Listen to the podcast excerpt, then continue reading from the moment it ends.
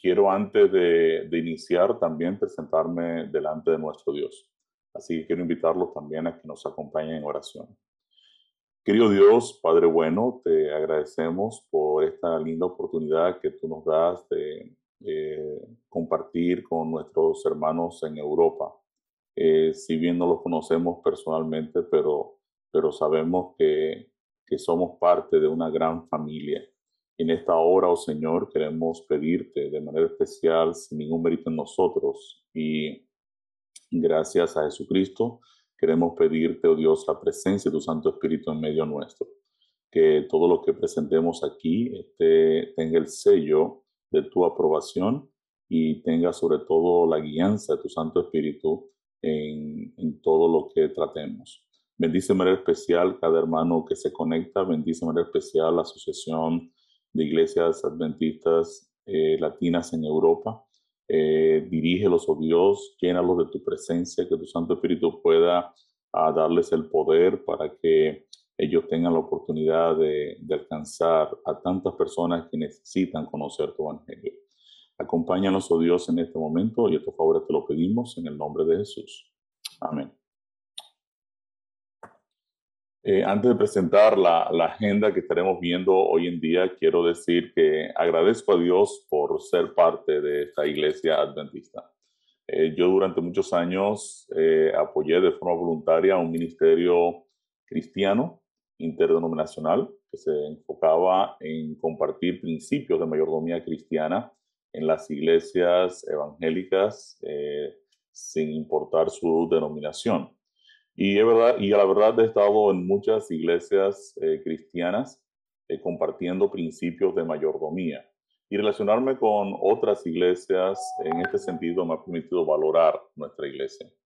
Cuando nosotros comparamos nuestra estructura doctrinal con la de nuestros hermanos cristianos de otras denominaciones, así como el manejo de los recursos, tanto financieros como de enseñanza, y de igual manera, en el, eh, cuando hablamos del conocimiento bíblico y profético, estoy convencido, sin temor a equivocarme, que soy parte de un movimiento global con bases escriturales bien sólidas. Durante muchos años yo he discutido con muchos cristianos eh, no adventistas, eh, agnósticos, también con agnósticos, ateos, católicos, temas diversos en los cuales ha sido muy difícil para ellos ganar al menos una argumentación. Pero en casi todos los casos, eh, la discusión apologética o en favor de la verdad, aún siendo nosotros contundentes, no, no ha expresado el elemento motivador de por qué es importante ser cristiano.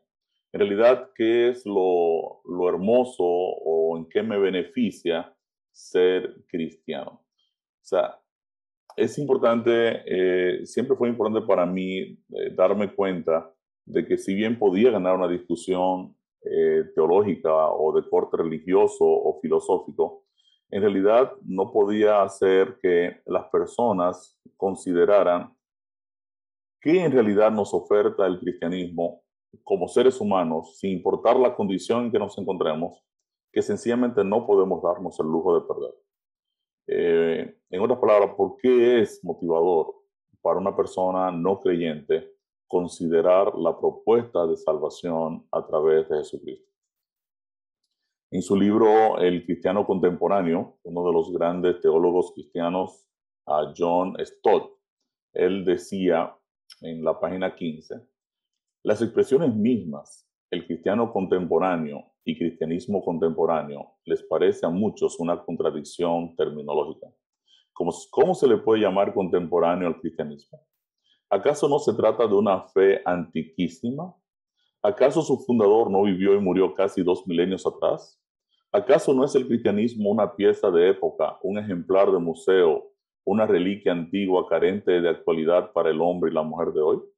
Quiere decir que en este libro, El cristiano contemporáneo, él inicia haciéndose esta pregunta porque, en cierta manera, eh, muchas personas consideran el cristianismo como algo ya obsoleto que no aplica al hombre moderno de hoy. Y cuando uno lo, lo analiza en este sentido, eh, nosotros eh, podemos entonces cuestionar esto, ¿no? Y, y hacernos la pregunta, ¿aún es el cristianismo relevante para el hombre y la mujer de hoy? Vivimos en un mundo altamente tecnificado, altamente tecnológico.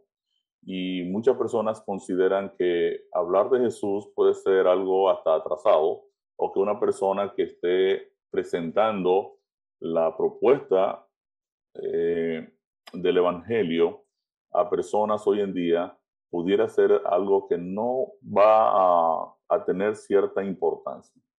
Entonces, eh, cuando nosotros partimos de la realidad de que vivimos en un mundo altamente tecnológico, donde la comunicación es avasallante, eh, hoy nuestros jóvenes pueden estar viendo 200, 300 videos de un minuto con una cantidad de información, en su gran mayoría pues no apropiada.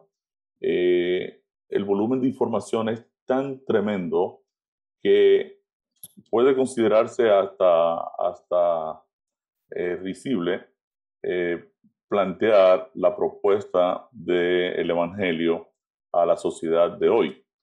Y, y, uno ve con atención cómo hay cierta frialdad, cómo hay cierta eh, dejadez, sobre todo de los sectores más jóvenes, frente al tema del cristianismo.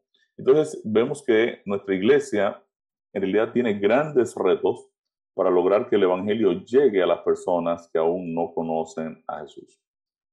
Nosotros tenemos entonces que, que pensar eh, cuál es el rol de la iglesia adventista para este tiempo.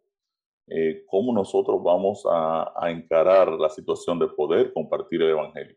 Y vamos a hablar en este día un poco de testificación, vamos a hablar de lo que Dios ha estado haciendo en nuestras vidas, cómo nosotros hemos estado abordando el tema de compartir el Evangelio con personas que no conocen a Jesús o personas que si bien lo conocen, todavía uh, tienen muchas lagunas en la forma de entender la dinámica de la salvación.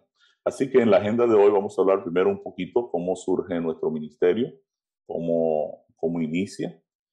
Vamos a hablar un poco de la, de la estructura de la testificación personal, cómo funciona la testificación personal, cómo podemos eh, alcanzar a las personas que eh, no son amigos o personas que por primera vez lo contactamos. Vamos a hablar un poquito acerca de la testificación corporativa, digamos ya cuando un campo decide hacer un programa de siembra y quiere ahora llevarlo adelante. Y vamos también a estar hablando un poco de el plan de Dios. Vamos a ver eh, cómo está estructurado nuestro programa de estudios bíblicos y vamos también a presentarles una plataforma que estamos sacando recientemente que se llama Discipleship o Discipulado. Es una plataforma para líderes de grupos pequeños donde ellos pueden llevar el control de sus grupos y pueden darle seguimiento a su programa personal de testificación. Quiere decir que estos son los tópicos que vamos a estar viendo en la tarde de hoy. Ahora, ¿cómo surgió nuestro ministerio? Nosotros, eh, yo estaba con Jorge, eh, con Jorge Pérez, que ustedes ya vieron que lo presentaron, en un restaurante hace ya eh, bastante tiempo, fue alrededor del 2015, hace ya unos seis años, y estábamos conversando y realmente nos, nos reíamos en un momento por algún chiste, alguna cosa, y una pareja se nos sentó al lado en el restaurante y la señora giró y nos preguntó por qué nos reíamos. Y entonces eh, se me ocurrió en ese momento decirle, bueno, nos reímos porque estamos contentos porque hemos sido salvados por la sangre del cordero. Y entonces ella ah, se sonrió y nos dijo, ustedes son cristianos. Entonces yo le dije, sí, somos adventistas del séptimo día. Y entonces ella empezó ahí a conversar y decir, pero mi abuela era adventista del séptimo día. Y yo le dije, no puede ser, ¿cómo es posible? Dice, sí, sí. Entonces empezó un conversatorio y este señor empezó a hablar y hablar y hablar. Por una casualidad de la vida, alguien le tomó una foto y miren, esta foto ocurrió en el 2015. Aquí está Berta, su esposo José Luis. Ellos se tomaron una foto y aquí estoy yo, aquí está Jorge detrás, estábamos almorzando. Eh, esta señora Berta resultó ser eh, una empresaria de, una, una red de tiendas de zapatos para mujeres y, y ella empezó ahí a conversarnos y nos pidió, en un momento que le explicamos lo que hacíamos y que estábamos trabajando en temas de mayordomía, nos pidió que le hiciéramos un favor. El favor consistía en ser los facilitadores de un evento que tenía una amiga de ella para hombres y empezar, para empresarios y mujeres de negocios de, la, de una iglesia pentecostal muy importante en un hotel importante de la ciudad. Iban a haber alrededor de 300 empresarios. El facilitador que ellos tenían que venía a Estados Unidos para ese evento, pues ya no iba a estar. Cuando ella se entera de que nosotros dábamos charla de mayordomía cristiana y, y de principios financieros utilizando la Biblia, pues entonces nos pidió si podíamos uh, resolverle ese problema a esa amiga. Y efectivamente, pues eh, después de todo un proceso de reuniones y demás, terminamos pues en este evento. Le voy a poner un videito bien cortito de, de un par de minutos para que ustedes aquí vean, de un minuto más o menos, eh, el evento, ¿no? Esto fue en un hotel de, en el Hotel Lina, en, aquí en Santo Domingo, ¿no?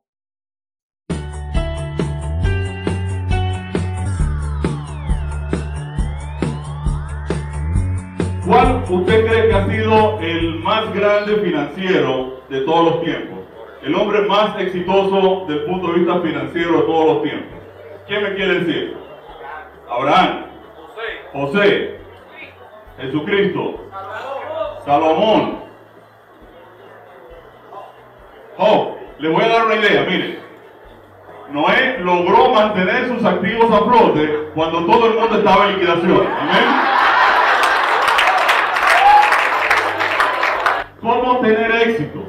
La Biblia no menciona una sola vez la palabra éxito.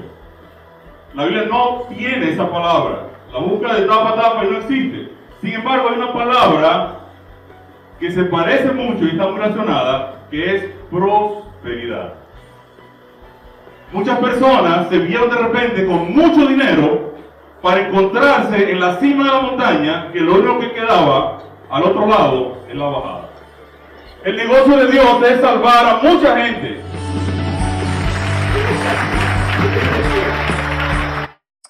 Este, este, evento fue muy interesante porque abrió la puerta para que hiciéramos un grupo pequeño financiero en casa de esta líder cristiana.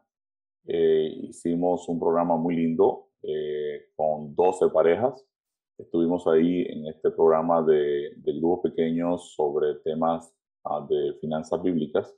Este es un material que tiene un ministerio llamado Ministerio Crown y eh, dura 10 semanas el proceso. Eh, de ahí, bueno, esta es la empresaria que dirigió el evento, que está Berta con su esposo, la que nos encontramos en el restaurante. Y para mí fue muy gracioso que eh, de una broma, eh, una persona girarse, eh, abrir la conversación y nosotros sencillamente decirle que éramos cristianos y que éramos adventistas, pues haya surgido pues esta iniciativa, ¿no? Eh, de aquí al terminar, al término de la, del grupo pequeño financiero, pues iniciamos entonces con tres parejas que se animaron a seguir estudiando la Biblia. Entonces es aquí donde, donde surge el programa El Plan de Dios. Eh, iniciamos entonces, luego del término de, ese, de esas 10 semanas de, de estudio de finanzas bíblicas, entonces entramos ahora a desarrollar el programa, el plan de Dios. Y eh, esto fue ya para alrededor de final de 2015, ya para 2016. Este, tres personas se bautizaron de este esfuerzo. Éramos unos 15 a 20 integrantes aproximadamente, pero fueron tres líderes. Entre ellos estuvo la hija de la líder pentecostal, que hoy es nuestra secretaria de iglesia. Aquí ustedes la pueden ver. Ella se llama Andri. Andri aquí está en un programa muy lindo que hicimos en, en la cárcel, eh, en el recinto Najayo Mujeres.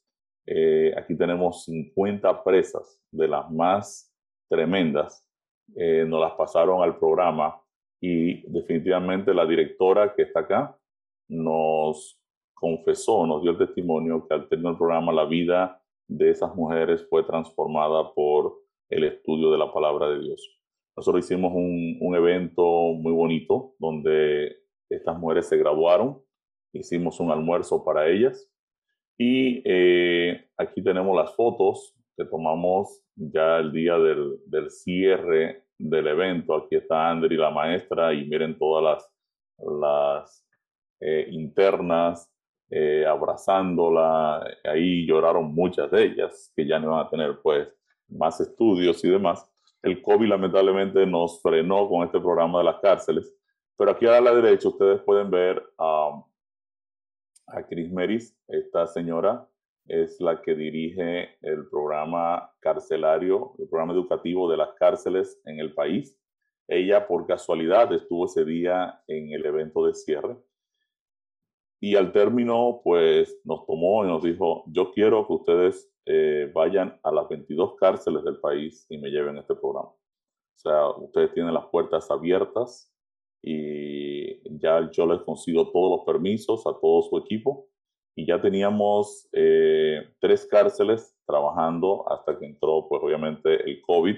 Y ahorita estamos un poquito detenidos con este programa, lamentablemente, y estamos buscando la forma de cómo reiniciarlo, eh, si es posible, hasta de forma virtual.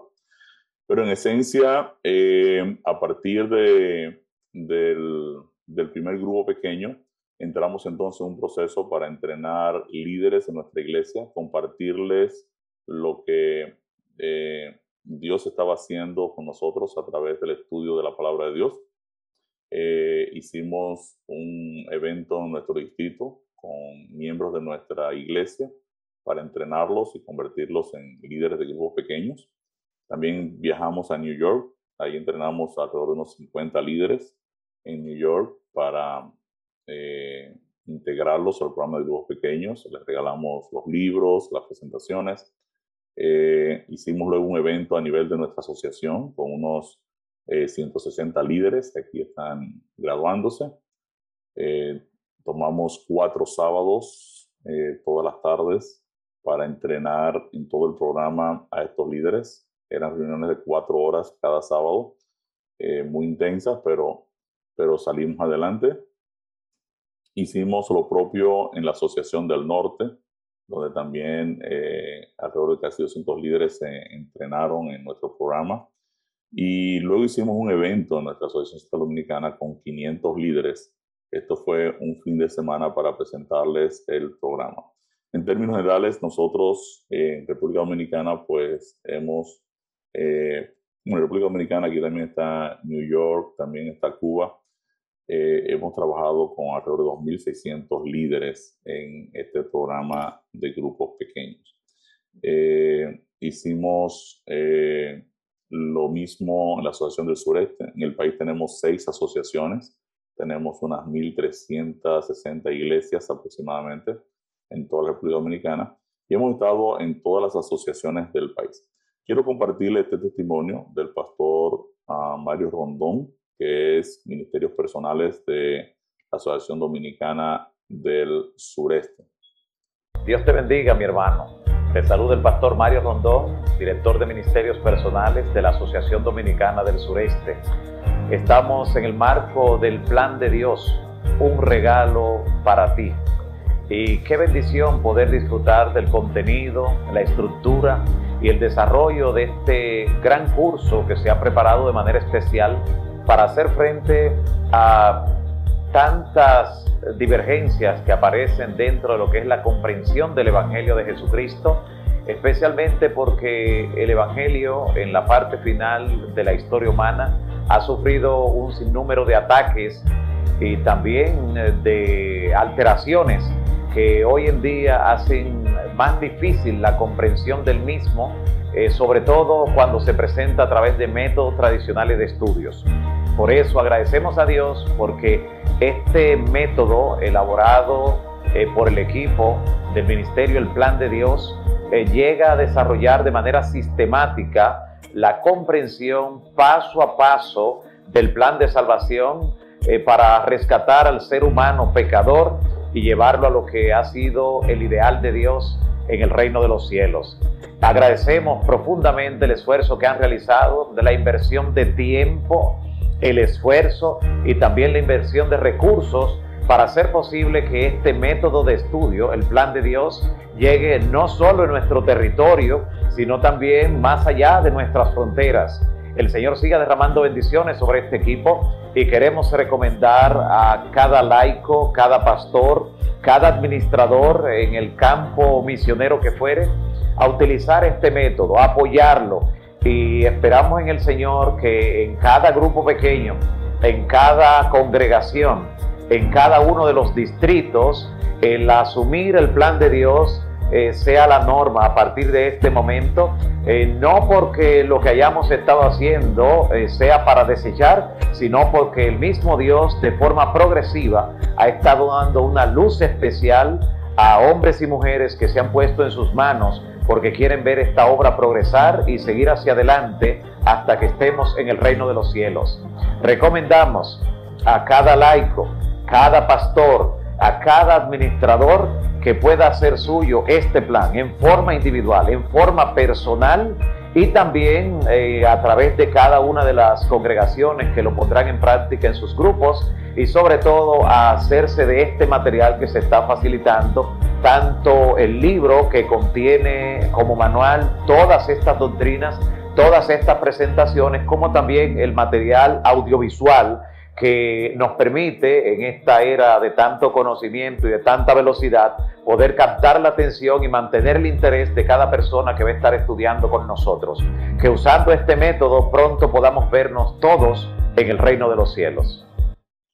También nosotros tuvimos en La Habana, Cuba, eh, tuvimos un evento muy bonito. Voy a ponerle aquí un, solo un testimonio del pastor Samuel Lórez, que tiene un programa extraordinario de eh, plantación de iglesias con alrededor de 100 laicos.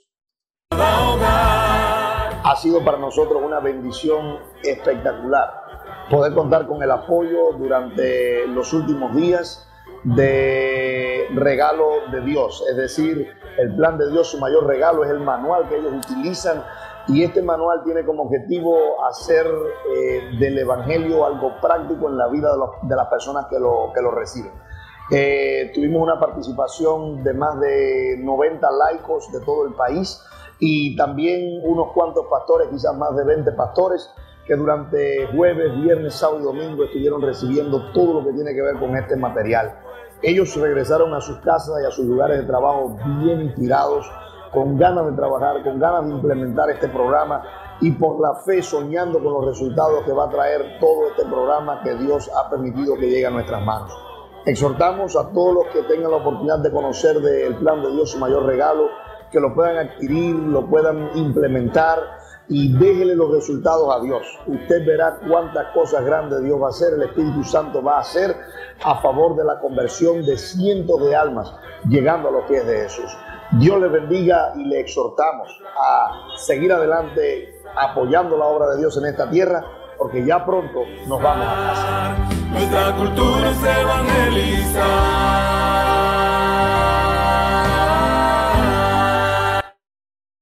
Aquí, está, aquí nos acompañó pues, nuestro presidente de asociación, el pastor Gerardo Bautista, estuvo con nosotros también en, en este evento. Aquí tengo al pastor Samuel Lores, mi esposa, está Jorge, y este fue un hermano cubano pues, que ganó un, eh, un proyector un microproyector que llevamos. Eh, llevamos dos para rifarlos y él ganó uno.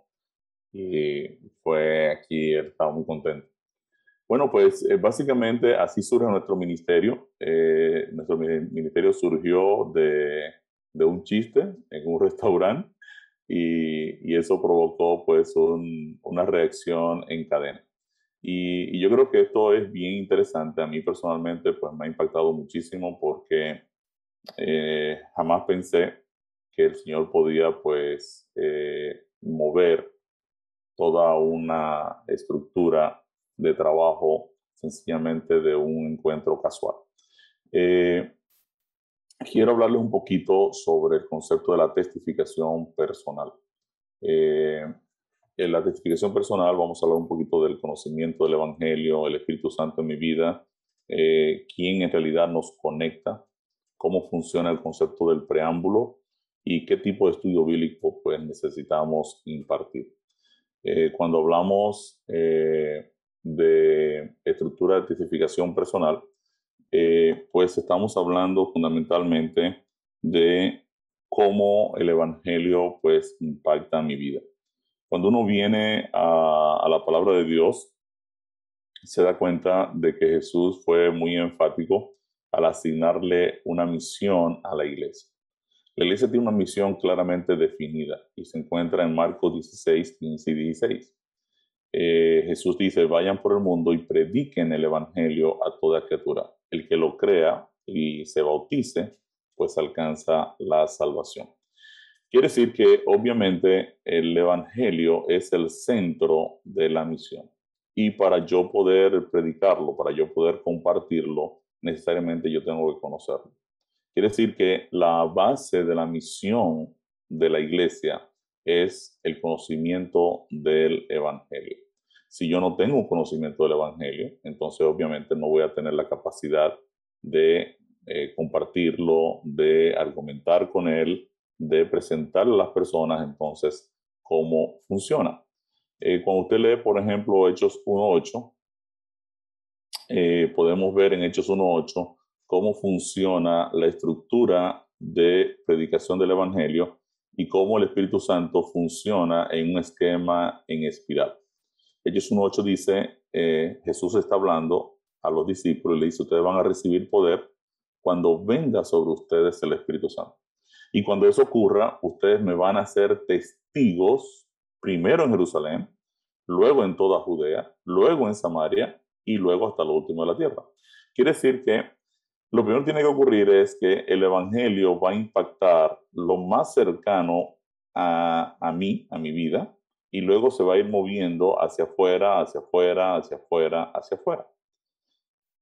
Ahora, eh, el Señor nos está indicando aquí que no es posible yo ganar al mundo mientras yo no he ganado lo cercano, lo oikos, mi casa. O sea, el Señor nos enseña que primero está Jerusalén. Ahora, ¿quién es Jerusalén en la testificación personal? Definitivamente Jerusalén soy yo mismo. El Evangelio debe impactarme primero a mí. Mientras esto no ocurra, yo no podré moverme a Judea, a mi esposa e hijos, a Samaria, a mis vecinos y familiares. Eh, lo último de la tierra, pues trabajo, amigos, personas sobre las cuales influimos. En otras palabras, yo tengo que preocuparme por conocer en realidad por qué Dios llamó al Evangelio una buena noticia. ¿Qué es lo que significa la palabra Evangelio? Evangelio significa una buena nueva. O sea, ¿por qué Dios llama a su plan de salvación una buena nueva? Yo tengo que poder saberlo. Mientras yo esto no lo tenga bien claro, entonces yo voy a estar muy limitado para poder compartirlo. Y yo creo que aquí es donde por muchos años yo estuve, digamos, trabado. Eh, nosotros como iglesia tenemos mucha información bíblica, mucha información profética, eh, eh, quizás hasta información este, de todas las historias bíblicas. Pero en la mayoría de los casos, cuando usted le pregunta a un cristiano, y, y lo he hecho, he hecho el ejercicio tanto dentro de nuestra iglesia como fuera, ¿Por qué tú eres adventista? ¿Por qué tú eres católico? ¿Por qué tú eres pentecostal? La mayoría de personas no tienen una clara respuesta de por qué son lo que son. Y cuando uno analiza un poco a fondo cuál es la situación, es que en realidad la mayoría de personas no se ha preocupado por comprender eh, por qué realmente el Evangelio es una buena noticia. Entonces, obviamente, el Evangelio debe impactar mi vida. O sea, no es posible que un creyente se anime a compartir el Evangelio sin antes tener una clara concepción del mismo. Y, esto es, mis queridos, fundamental. Esto para mí yo pienso que es, es lo básico. Y, a mí me preguntan, bueno, ¿y tú cómo has hecho? Bueno, he tenido que invertir mucho tiempo, pese a nacer en la iglesia adventista, eh, he invertido mucho tiempo en entender la mecánica de la salvación y darme cuenta de por qué es una noticia, es la noticia de las noticias. O sea, por qué el Evangelio en realidad todo el mundo lo necesita. Estuve recientemente en una reunión con eh, con probablemente la persona de más influencia en el país en, en el área financiera. Él es el vicerrector de una de las escuelas de, eh, em, de, maestrías en lo que son eh, para, para, personas dedicadas al área financiera de, de, grandes empresas en el país. Y tuve un encuentro muy bonito con él. Entonces yo le, le preguntaba si él había tenido algún tipo de experiencia de las finanzas y la Biblia. Entonces me dijo que no. Y entonces le dije, bueno, pues te voy a conseguir un libro con relación a ese tema. No sé si me lo puedes aceptar. Dice, pues claro, pues te lo acepto. Entonces yo aproveché para hablarle un poquito de lo que yo estaba haciendo, el ministerio y todo. Se mostró muy interesado. Le expliqué que habíamos escrito un manual. Entonces quedé de enviárselo. Y se lo envié. Se lo envié hace dos semanas específicamente. Me escribió esta semana para decirme que recibió los libros, que estaba muy agradecido y que iba a empezar primero con el tema del plan de Dios cuando yo le hablé un poquito de por qué el cristianismo es relevante, pues entonces él eh, se, se interesó muchísimo.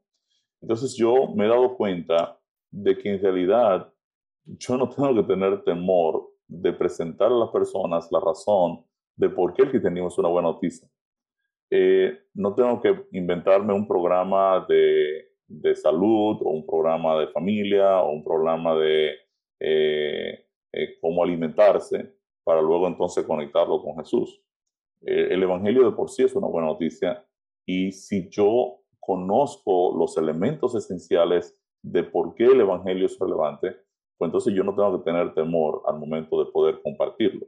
Entonces, yo pienso que cada uno de nosotros, y, yo pienso eh, además que eh, nosotros como adventistas del séptimo día tenemos una gran ventaja que no la tienen las demás personas de otras denominaciones. Y es que nosotros tenemos la capacidad de investigar a la luz de la palabra las informaciones que recibimos. Nosotros tenemos eh, como creyentes eh, un gran nivel de libertad porque nuestra autoridad es la palabra de Dios. Y eso nos permite, pues, obviamente, investigar a fondo todos los elementos esenciales con relación a la salvación. Y, no tenemos que llevarnos de lo que dijo fulano, lo que dijo el ministerio tal, lo que dijo el pastor tal, o el pastor tal cual.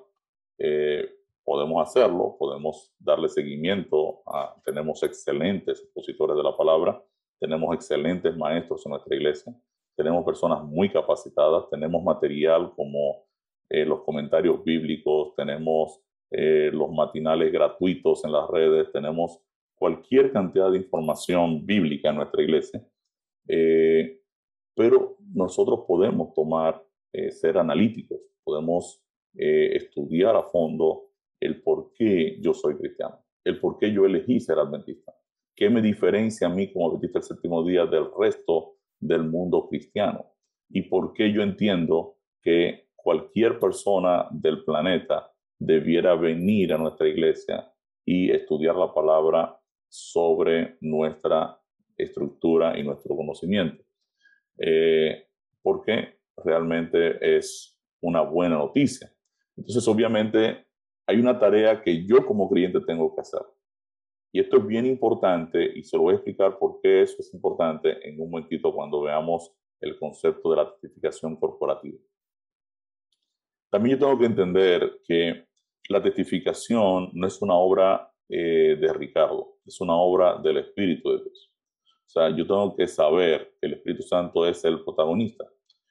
El Espíritu Santo es quien me guía toda la verdad, es quien me va a explicar. Si tengo el interés de conocer el Evangelio, el Espíritu Santo me va a llevar ahora a los puntos esenciales, me va a enseñar cómo eh, eh, entenderlo, cómo aplicarlo a mi vida. Y el Espíritu Santo viene a ser ahora el protagonista en toda la gestión. La Biblia dice, Jesús dijo que cuando Él se fuera, iba a colocar su Espíritu Santo en nosotros. Y el Espíritu Santo no es un agente pasivo, es un agente activo. La Biblia dice que nos guía a toda la verdad, también dice que guía nuestras vidas. Quiere decir que yo debo estar claro en que eventos que están pasando en mi vida en realidad no son una casualidad, sino que definitivamente el Espíritu Santo es quien está detrás de esos eventos. Por ejemplo, en el caso mismo de nuestro programa, que inició en un restaurante, yo tengo que saber que eso no fue una casualidad.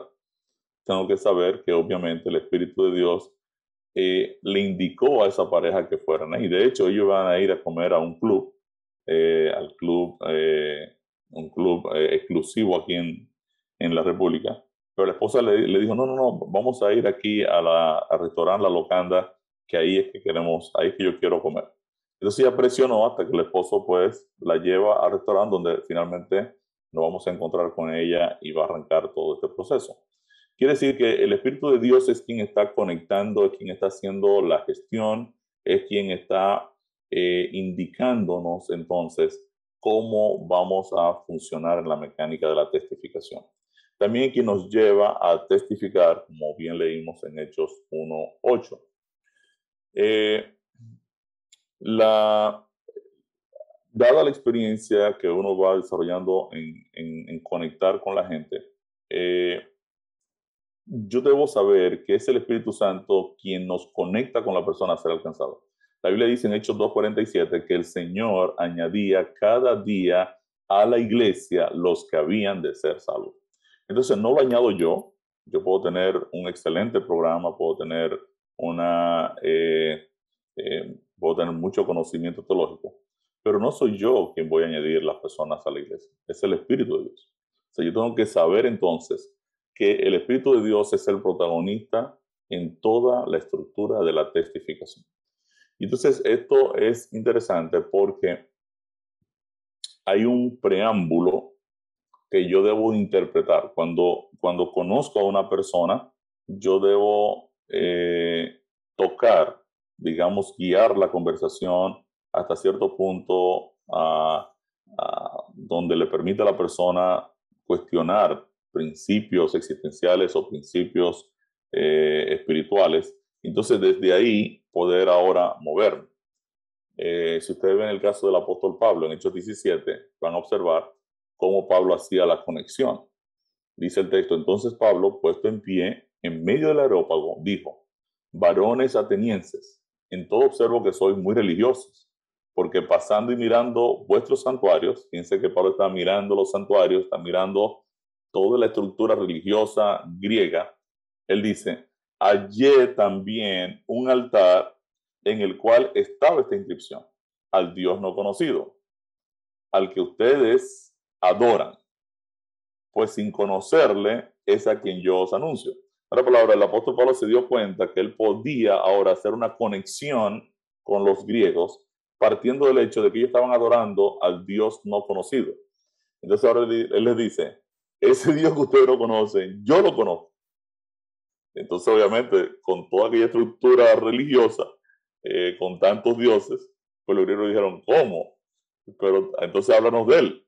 Ah, déjenme explicar. O sea que el apóstol Pablo está observando, ¿verdad? Y mientras va caminando en, su vida natural, no tiene que hacer obra misionera solo los sábados a las 4 de la tarde o, o los sábados a las 5 o, o, en programa específico, mientras él va caminando por la vida, él se va dando cuenta entonces de que el Espíritu de Dios lo está induciendo de una u otra manera a hacer una conexión. El martes pasado estábamos en Miami, daba con, con Jorge una reunión que tuvimos con nuestra división interamericana para hablar del programa de grupos pequeños. Y fue interesante porque fuimos a una tienda de, de Apple a comprar unas partes que nos hacían falta. Aquí tengo a Jackson. Eh, aprovechamos ahí la ocasión para hablarle a Jackson. Él nos preguntó de qué trataba nuestro ministerio. Entonces ahí yo empecé a hablarle del Evangelio. Y él, yo estaba aquí sentado y él se sentó y ahora puso mucha atención. Y esta reunión, que fue una reunión informal, pues nos tomó casi una hora. Y Jackson estuvo bien atento a toda la dinámica, por qué el cristianismo es relevante, por qué él debe considerarlo. Su madre es católica y, y él dice, bueno, yo soy más abierto que mi madre, yo vengo del sector católico, pero de todas maneras, eh, yo siempre estoy muy abierto porque hay muchas cosas que, que no las entiendo o sencillamente no me parecen lógicas de lo que pasa en la, en la iglesia de mi madre. Y, lo interesante es que esto fue un, un, encuentro casual donde entonces tuvimos la, la, oportunidad de hablarle, yo le di la dirección, le dimos la dirección del ministerio y, y ahí, ahora eh, el Espíritu de Dios puede utilizar a Jackson para seguir ahora avanzando y preocupándose un poquito más por los temas en su dinámica espiritual. Pero lo que le quiero decir es que es el Espíritu de Dios quien nos conecta con la gente. Es el Espíritu de Dios quien nos dice, mira, este corazón está ávido, este corazón está necesitado. Y Él va a buscar la manera de eh, conectar a la persona con la verdad, porque el Espíritu Santo es quien guía a toda la verdad. Cuando nosotros vamos al Ministerio de Curación, este es un texto pues, que se utiliza mucho, ustedes lo deben conocer también muy bien, es el método de Cristo. Eh, la sierva del Señor dice, solo el método de Cristo será el que dará éxito para llegar a la gente. El Salvador trataba con los hombres como quien deseaba hacerles bien. Les mostraba simpatía, atendía sus necesidades y se ganaba su confianza. Entonces les decía, sigan. Quiere decir que antes de yo entrar formalmente a un, eh, a un programa de enseñanza y de discipulado formal, eh, hay algunas barreras que yo tengo que tratar de romper yo debo acercarme a las personas, ellos deben sentir que yo quiero hacerles el bien, eh, debo mostrarles simpatía, debo ver si tienen una necesidad particular, debo escucharlos, sobre todo escucharlos. Eh, algo que nos ha dado mucho resultado a nosotros es escuchar a la persona, saber qué cree, de dónde vienen sus conceptos religiosos o filosóficos, entender eh, cuál ha sido el desarrollo de su vida, qué tipo de profesional es. Quiere decir que es importante el uno conocer la persona que tarde o temprano podrá ser un eh, posible discípulo. Y entonces luego de acercarnos a la persona, eh, mostrarle simpatía, atender una necesidad particular y ganarnos la confianza, entonces ahora podemos invitarlo al estudio bíblico. Claro, yo tengo ya un amigo que conozco muy bien, pues no tengo que probablemente pasar todo el proceso porque ya tengo ganado toda esta parte adelantada. Ya yo gozo de la confianza del amigo, pues no debo tener ningún problema en invitarlo a seguirme. Mi esposa es, por ejemplo, muy exitosa con, con esta mecánica. Mi esposa tiene ahorita seis grupos pequeños a la semana y ella conecta con la gente. Ella puede estar eh, en, una, en una sala de espera de un hospital y ahí se le cita una señora, y, ¿y usted qué hace? Ah, yo hago grupos pequeños. ¿Cómo que usted hace grupos pequeños? ¿Y qué es eso? Ah, déjeme explicarle. Entonces ya se emociona y le explica el evangelio y todo. En estos días se encontró con una señora cristiana que quedó tan fascinada que terminó estudiando la Biblia con ella. Y entonces esta señora venía del sector pentecostal y ahí ella la tiene metida en un Zoom, pues explicándole toda la estructura de la salvación. O sea que eh, es importante que nosotros podamos manejar el preámbulo. Eh, no les puse aquí la imagen, pero en estos días, eh, no sé si lo tengo acá con el pastor, no sé si eso se verá ahí.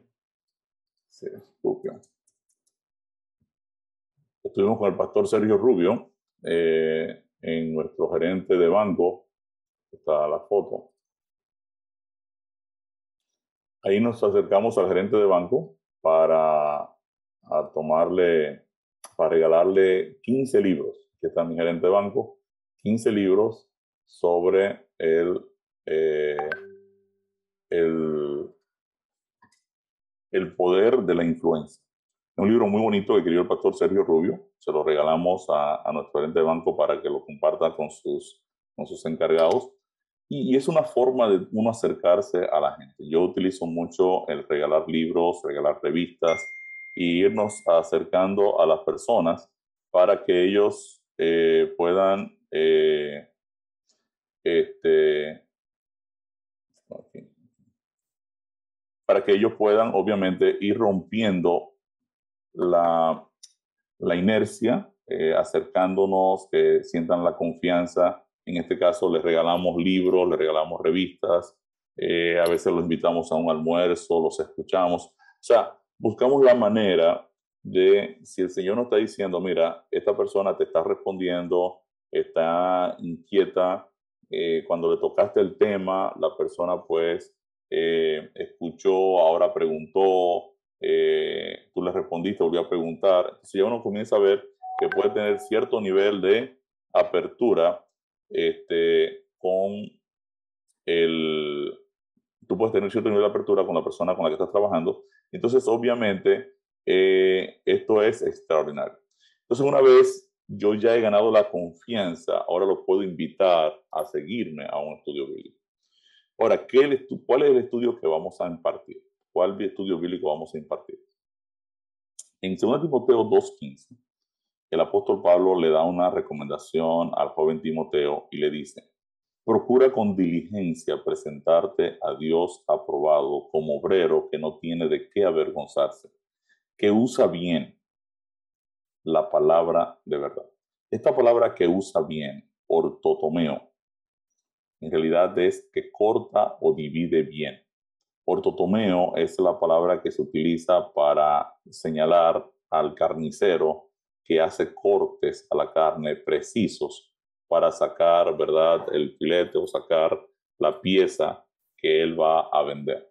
Quiere decir que es una persona que corta de manera precisa la palabra de verdad. Entonces, cuando uno va a, iniciar un grupo pequeño, uno debe evaluar el tipo de estudio bíblico que va a utilizar. Nosotros tenemos, yo tengo en mi computadora alrededor de 22 estudios bíblicos, de, muchos pastores, de, de, muchos ministerios, y todos estos estudios bíblicos los, los hemos analizado, los hemos estudiado, y la razón por la que hicimos el estudio bíblico del plan de Dios es que en realidad de nuestra iglesia no tenemos un estudio bíblico que se enfoque específicamente en la estructura de la salvación. Los estudios bíblicos nuestros siguen la ruta de las 28 creencias fundamentales y eh, el tema de la estructura misma de la salvación eh, se estudia en la séptima semana aproximadamente. Y en la, quinta o sexta semana y son solo tres temitas que tiene, por ejemplo, la fe de Jesús tiene tres temas eh, sobre el sacrificio de Cristo y, y, alguna otra cosa con relación al Evangelio, pero eh, no tenemos o no teníamos un programa de estudio que se enfocara en cuál es el problema humano eh, y cómo Dios ha estructurado la mecánica de la salvación. Entonces eso nos motivó a nosotros a cuando aquellas personas de, del grupo de finanzas bíblicas nos pidieron que querían seguir estudiando la Biblia, empezar a escribir de el programa del el plan de Dios. Ahorita, pues obviamente, eh, nuestra división está ya evaluando la posibilidad de trabajar con el programa nuestro de manera formal, grupos pequeños ya bien planificados. Así que eh, han estado ya en todo el proceso, han evaluado ya toda la información teológica y están muy animados con trabajar con eso. Por eso tuvimos esta semana con ellos conversando al respecto. Entonces, lo que estamos hablando aquí fundamentalmente es de sistematizar la enseñanza del Evangelio. Eh, cuando nosotros hablamos ahora de la testificación corporativa, estamos hablando ahora de Ayale. Ayale una asociación de, iglesias, que tenemos ahora un grupo de hermanos que tienen ahora el reto de evangelizar eh, Europa a todo el área de habla hispana eh, europea. Pues estamos entonces hablando de un proceso de siembra eh, global, más internacional. Estamos hablando también del modelaje pastoral, estamos hablando del escalamiento del discipulado, estamos hablando de cuál es la buena noticia de la buena noticia y de cómo vamos a medir toda ese, todo ese esfuerzo. Eh, este, todo aquel que ha estado involucrado en un programa discipulado conoce bien que el Evangelio solo puede calar en la vida de una persona que ha seguido un proceso sistemático de enseñanza. Es muy difícil que una persona pueda eh, de un sermón eh, entender la estructura de la salvación. Que en 40 minutos podamos nosotros presentarle a las personas todo lo que está relacionado con el tema de la salvación. Eso es prácticamente imposible, porque cuando usted habla de la salvación o comparte el Evangelio, se va a dar cuenta de que en realidad van a surgir una serie de preguntas en la mente de la persona que está escuchando lo que usted está diciendo. Y es lógico, o sea, es lógico. Yo ahora mismo estoy hablando con ustedes y de repente ya ustedes pueden ir generando preguntas, porque nosotros, pues, estamos diseñados así, estamos diseñados para preguntar, para conocer, eh, para encontrar respuestas, ¿cierto? Entonces, obviamente, eh, el proceso de siembra, eh, yo debo seguir las enseñanzas de la Biblia. En Lucas 24, 32 vemos a los dos discípulos que iban rumbo a Maús, que se encuentran con Jesús. Entonces aquí viene, vienen ellos y comentan, comentan entre ellos y dicen, ¿no ardía nuestro corazón en nosotros mientras nos hablaba, mientras Jesús nos hablaba en el camino y cuando nos abría las escrituras? Quiere decir que Jesús muy bien pudo no abrir las escrituras, pudo presentarse y decir, bueno, yo soy Jesús, o sea, aquí yo resucité y yo creo que ya con lo que yo les diga, pues debe ser suficiente. No, Jesús abre las escrituras. Jesús comienza ahora a explicarle a ellos cómo las escrituras habían profetizado todo lo que iba a acontecer y cómo se ha cumplido ahora en él. Quiere decir que Cristo está ahora validando la posición escritural, la posición de la palabra de Dios en todo, en todo este proceso. Quiere decir que el estudio bíblico, el proceso de siembra, tiene que estar fundamentado en la palabra de Dios. En nuestro programa del Plan de Dios, todas las preguntas están conectadas con textos bíblicos, todas. no hay una pregunta eh, que esté respondida por algún comentarista, la misma sierva del Señor o con cualquier eh, eh, pastor reconocido. No, están anclados en un así ha dicho Jehová. Y esto es bien importante, bien importante. En un momentito le voy a explicar por qué y cuáles son los retos que tenemos ahorita como iglesia. La escritura debe ser abierta a los discípulos de hoy. Helen White, en Palabras de Vida, señala que los doctores y maestros de ley no pudieron aceptar a Jesús, ya que su conocimiento de la palabra estaba limitado a sus tradiciones y liturgias. Quiere decir que estas personas se descuidaron de centrarse en la Biblia ahora a seguir tradiciones y liturgias y sencillamente ellos no pudieron aceptar a Jesús porque no tenían ahora la base escritural para darse cuenta con quién estaban trabajando. La siembra corporativa conlleva una evaluación que inicia dando respuesta a la pregunta, ¿dónde nos encontramos hoy como iglesia? ¿Y cuán preparados se encuentran nuestros miembros para compartir con otros la verdad de la salvación? Es una pregunta que tenemos que responderla de manera sincera. Porque si nosotros no la respondemos de manera sincera, pues entonces vamos a tener serios problemas para poder enfrentar y hacer los cambios que tengamos que, tengamos que hacer para eh, darle un giro a la testificación. Eh, ¿Dónde nos encontramos? O sea, Ayale debe preguntarse, ¿dónde nos encontramos hoy como Ayale? O sea, ¿cómo, ¿dónde se encuentran cada una de nuestras iglesias? ¿Qué situación está ocurriendo con las iglesias? ¿Cómo está el nivel de testificación de los hermanos? y si no están testificando, ¿por qué no lo están haciendo? ¿Y qué preparación necesitan para poder hacerlo? Porque no es posible que una persona que dice ser creyente, en la cual habita el Espíritu de Dios, no tenga el poder para testificar en Jerusalén, Judea, Samaria, hasta el último de la tierra. Quiere decir que la evidencia de que en realidad estamos dirigidos por el Espíritu de Dios es testificar.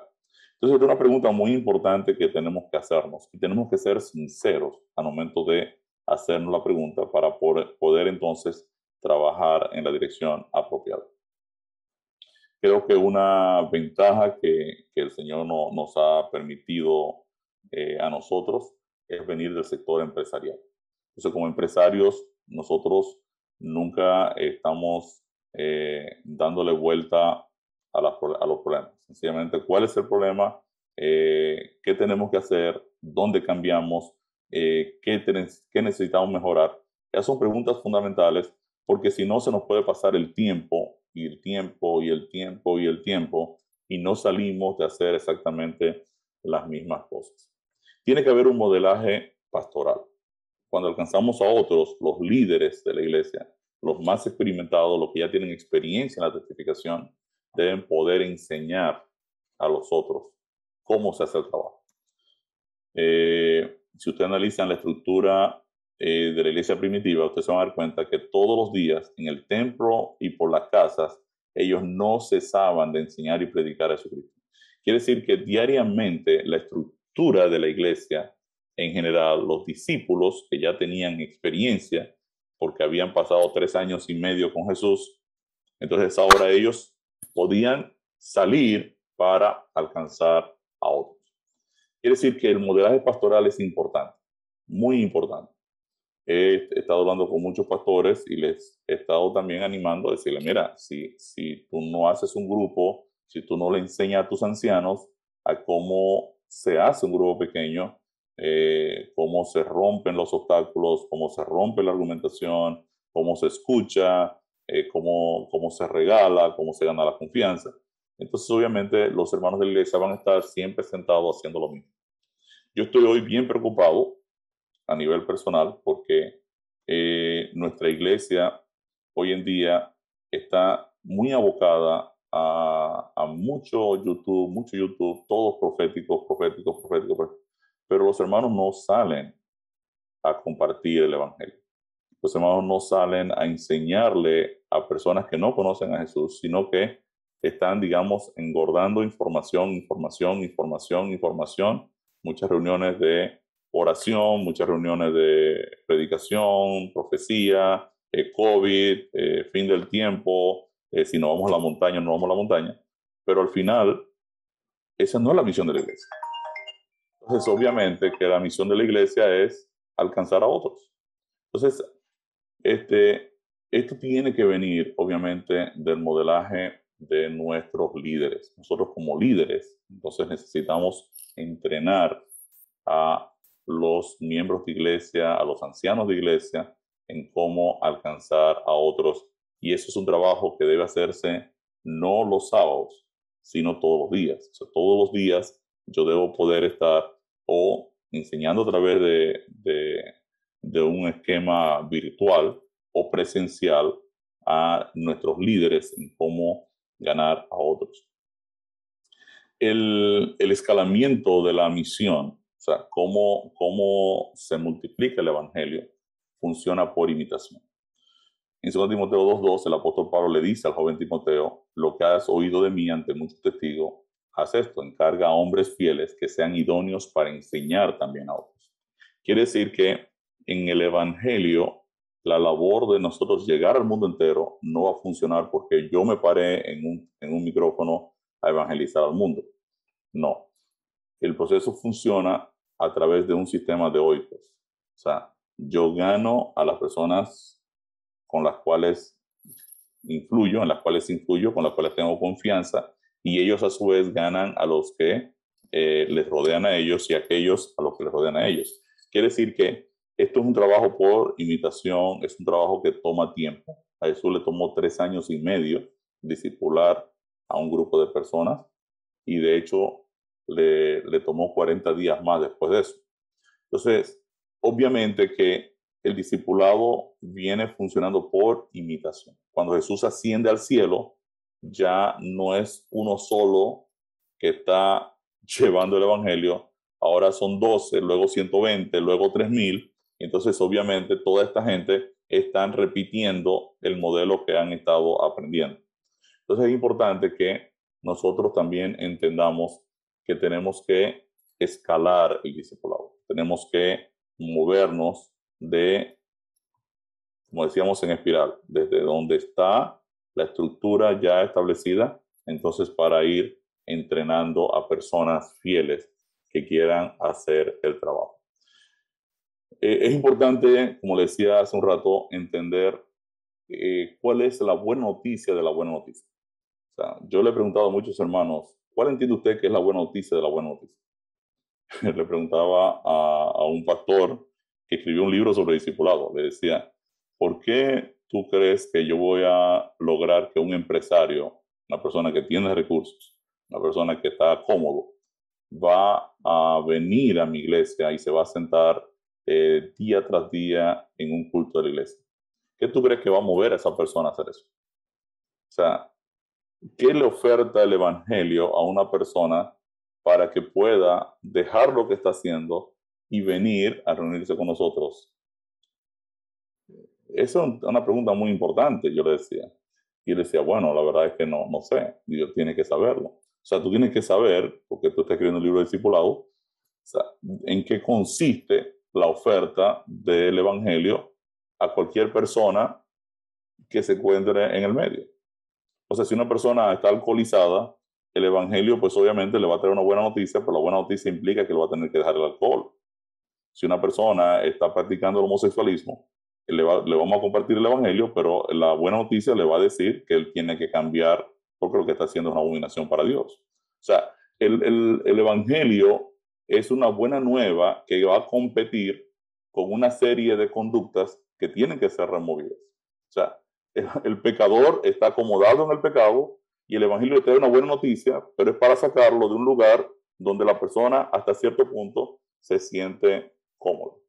Entonces, yo le preguntaba a, a, este pastor amigo, ¿crees que el Evangelio en realidad es un mensaje atractivo para yo lograr que una persona venga a la iglesia y ahora se multiplique? ¿Es vendible el Evangelio a un incrédulo?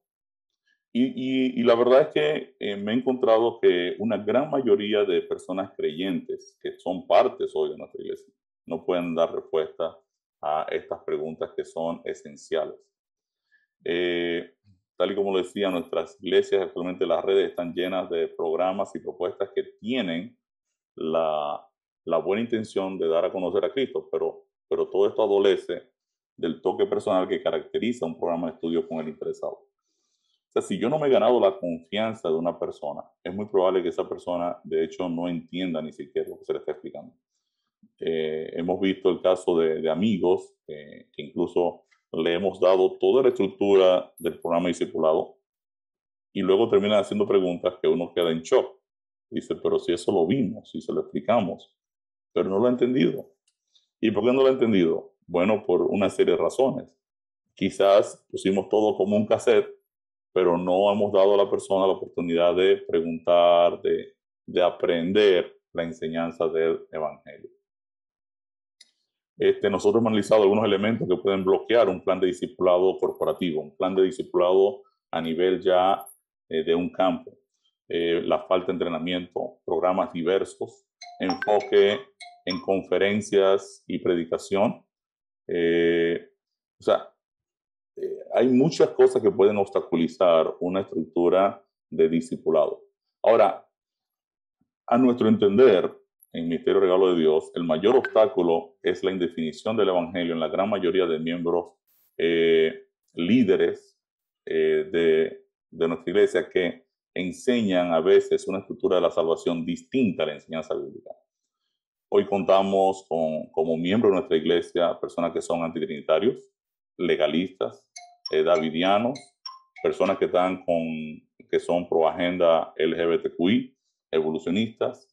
Eh, tenemos personas que están volviendo eh, a las posiciones de los pioneros al declarar que Cristo nació con una naturaleza caída y, y, tenía tendencias y propensiones al mal cuando realmente eh, eh, es una cosa terrible. Entonces, obviamente, eh, toda esta mecánica ha creado que yo tenga diferentes evangelios dentro de, un, de una misma organización.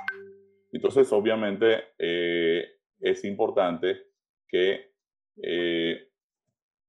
en el caso, por ejemplo, de ustedes, Ayale, si ustedes quieren realmente ganar a Europa, cada miembro de IALE debe ser parte de un equipo de trabajo que ha consensuado, libre de emociones y a la luz de la palabra de Dios, un evangelio sistematizado y claramente explicado. Entonces es importante que, que esto se estudie, se analice y que los principales líderes pues puedan sentarse y decir, ok, este programa de estudios bíblicos en realidad eh, está anclado en la palabra de Dios y no infiere cosas que sencillamente la palabra de Dios no ha revelado. Y esto es importantísimo porque el mayor obstáculo hoy en día a la testificación no está en la respuesta de las personas que están escuchando el Evangelio, sino en las discusiones internas y en cuestionamientos internos, donde a veces en nuestra iglesia misma está siendo cuestionado por miembro de iglesia que está enseñando un evangelio que sencillamente no es. Tampoco no tenemos hoy la, la forma de medir la misión y vamos a hablar un poquito entonces de, de, de todo esto. Eh, no tenemos manera de medir los resultados de un programa de testificación y nosotros estamos también trabajando en la solución de esta situación. Ahora, el plan de Dios para el mundo de hoy, ¿qué en realidad nosotros estamos haciendo? Nosotros estamos llevando en el programa de estudios del Evangelio una estructura lógica. Nuestro programa de estudios sigue una estructura de análisis lógica y fácil de comprender. La verdad es lógica. O sea, yo no puedo tener una, una información que tú me dices que es verdad, pero a mí no me hace clic. Si tú me dices que yo puedo sacar agua fría de vapor de agua caliente, yo automáticamente tengo que decirte eso no me parece lógico. O sea, tú tienes que explicarme cómo tú lo logras, ¿no? Entonces, obviamente, nosotros podemos eh, eh, darnos cuenta si algo es verdad o no es verdad, si en principio es razonablemente lógico el planteamiento eh, realizado. Nosotros tenemos, por ejemplo, a Dalia, es una eh, hermana que conocimos, ella es la que está a cargo de traducir el plan de Dios en árabe, y ella nos puso un testimonio extraordinario de que le pareció tan, eh, tan fácil de entender la estructura de la salvación en el programa y que, y que oraba para que el Señor obviamente nos dirigiera. Nos mandó un WhatsApp muy lindo con su testimonio. Mientras ella traducía del inglés al árabe, todo el programa, ella lo fue entendiendo y nos dio entonces su retroalimentación. El plan de Dios inicia eh, conectando el cristianismo con el grave problema humano. O sea, ¿qué sentido tiene ser cristiano? ¿Qué beneficio ofrece el cristianismo al ser humano? Es la pregunta que yo le hacía originalmente a ustedes. ¿Por qué una persona eh, acomodada, un tipo millonario, un tipo cómodo, un empresario, un profesional, un político, el que sea, en realidad puede considerar el cristianismo como una opción para su vida. Entonces, eh, es aquí donde arranca el programa. Nosotros insertamos dos temas iniciales para precisamente eh, poder ir pasando a una persona agnóstica o atea desde una posición existencial o filosófica eh, equivocada, ahora a poder considerar la palabra de Dios como una alternativa en su vida. Entonces, eh, en el programa del Plan de Dios, todos los estudios están interconectados desde el principio hasta el final. Eh, y no, no hay un estudio prerequisito del otro. O sea, vamos caminando en todo el programa hasta que la persona puede ahora completar toda la información. Nosotros el primer tema que insertamos, que, que es un tema más de corte filosófico, eh, se titula El Evangelio, ¿por qué es tan relevante para mí? Y eh, aquí básicamente lo que tratamos es de darle pregunta, eh, darle respuesta a la pregunta, ¿qué soy yo? ¿Qué cosa es el hombre?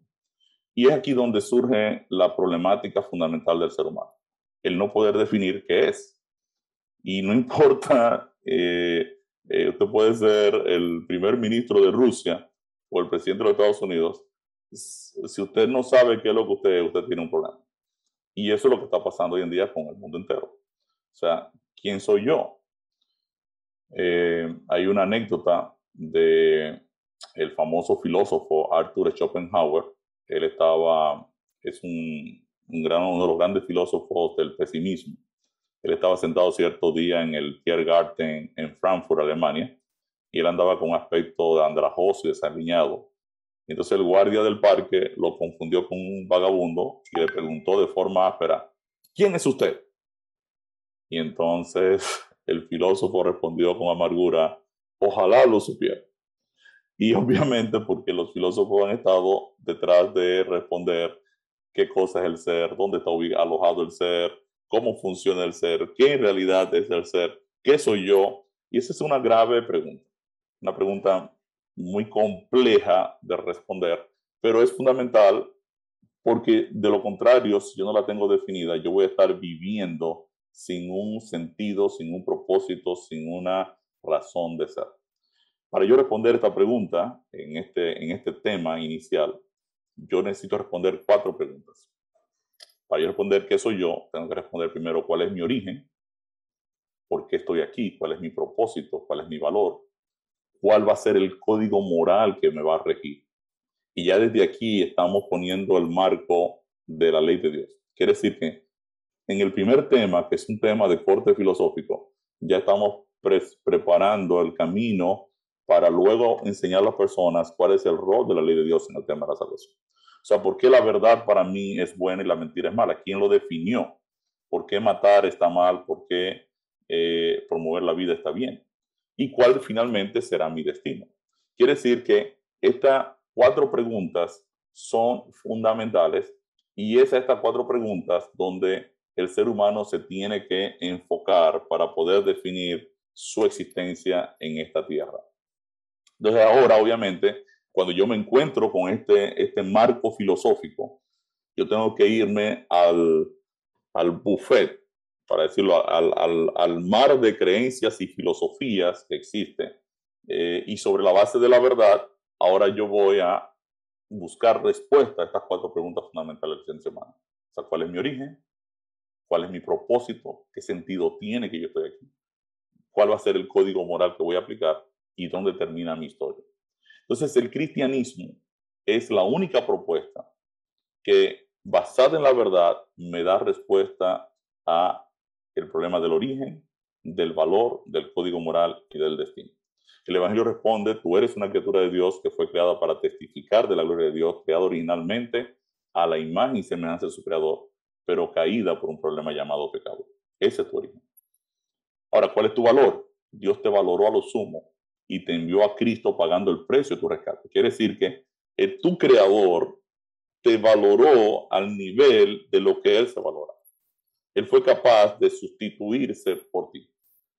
Él te está diciendo a través del Evangelio, tú vales lo que yo valgo.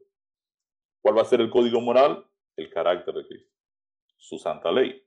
Cristo desea que lleve su carácter u obediencia a su mandamiento y es por ello que te da el Espíritu Santo para plasmarlo en ti y cada uno de aquellos que por la fe lo han aceptado y lo han recibido. Y al final, Dios te garantiza la vida eterna. Ese es tu destino. Quiere decir que yo puedo decir, como el apóstol Pablo, yo no me avergüenzo del Evangelio. Y no me puedo avergonzar del Evangelio porque es la única propuesta universal, a nivel global, que basada en la verdad responde las cuatro preguntas fundamentales que me definen como ser humano, me definen lo que yo soy. Entonces, nuestro primer tema inicia partiendo de por qué la evolución no tiene sentido, por qué, por qué no resiste eh, el, el, el, análisis de la verdad. Y, y, hay varios ejemplos. Y entonces entramos ahora a por qué el cristianismo me, me es favorable, por qué el cristianismo es la mejor opción que yo puedo considerar para definir el sentido y el propósito de mi vida. El segundo tema, que también lo insertamos, tiene que ver con la ley de la no contradicción. Por ejemplo, si yo establezco que A es igual a la negación de A, yo estoy presentando un concepto equivocado. Estaría presentando una contradicción. Les pongo un ejemplo. Eh, la Biblia presenta en 2 Timoteo 2.13, eh, Dios está hablando aquí, dice, si fuéramos infieles, Dios permanece fiel, Él no puede negarse a sí mismo. Quiere decir que si la Biblia me dice que Dios es fiel, Él no puede ser infiel. No es que no, no, no quiere, es que no puede. O sea, dice, Él no puede negarse a sí mismo. Entonces, no puede haber un texto en la Biblia que me diga que Dios es infiel, porque entonces tendríamos ahora qué cosa? Una contradicción. Algunos amigos cristianos, por ejemplo, eh, violan este principio, lo violan.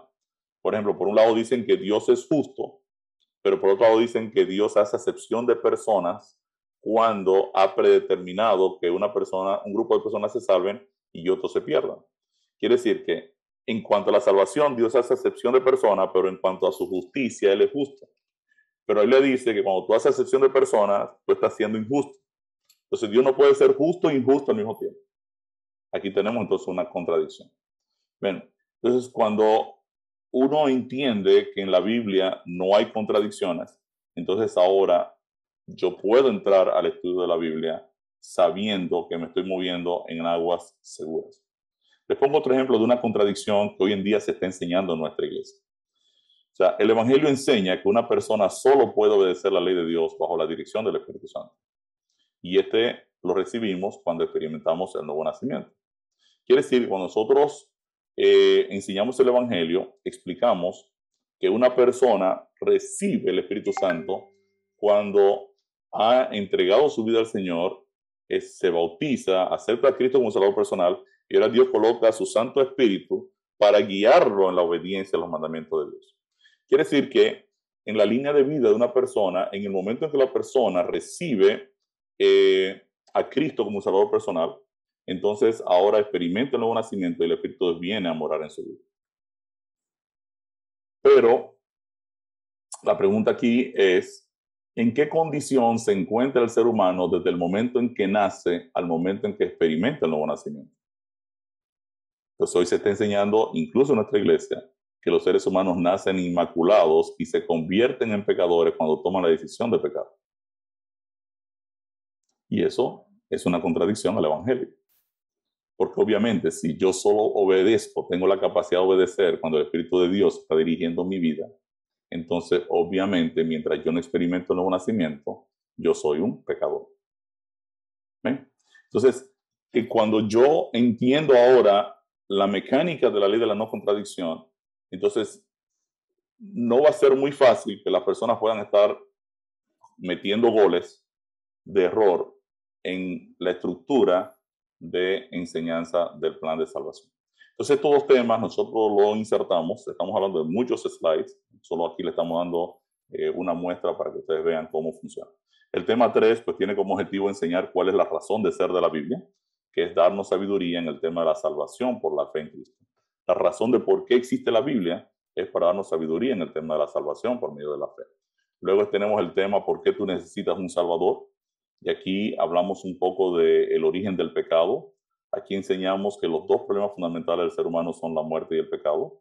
Y aquí mostramos que Adán era la fuente de vida y que eh, Dios asume el problema de nuestro pecado gracias a su justicia. Aquí ya empezamos a enseñarle a las personas que no importa tu bondad, a la verdad, al final tú eres un pecador y necesitas un salvador.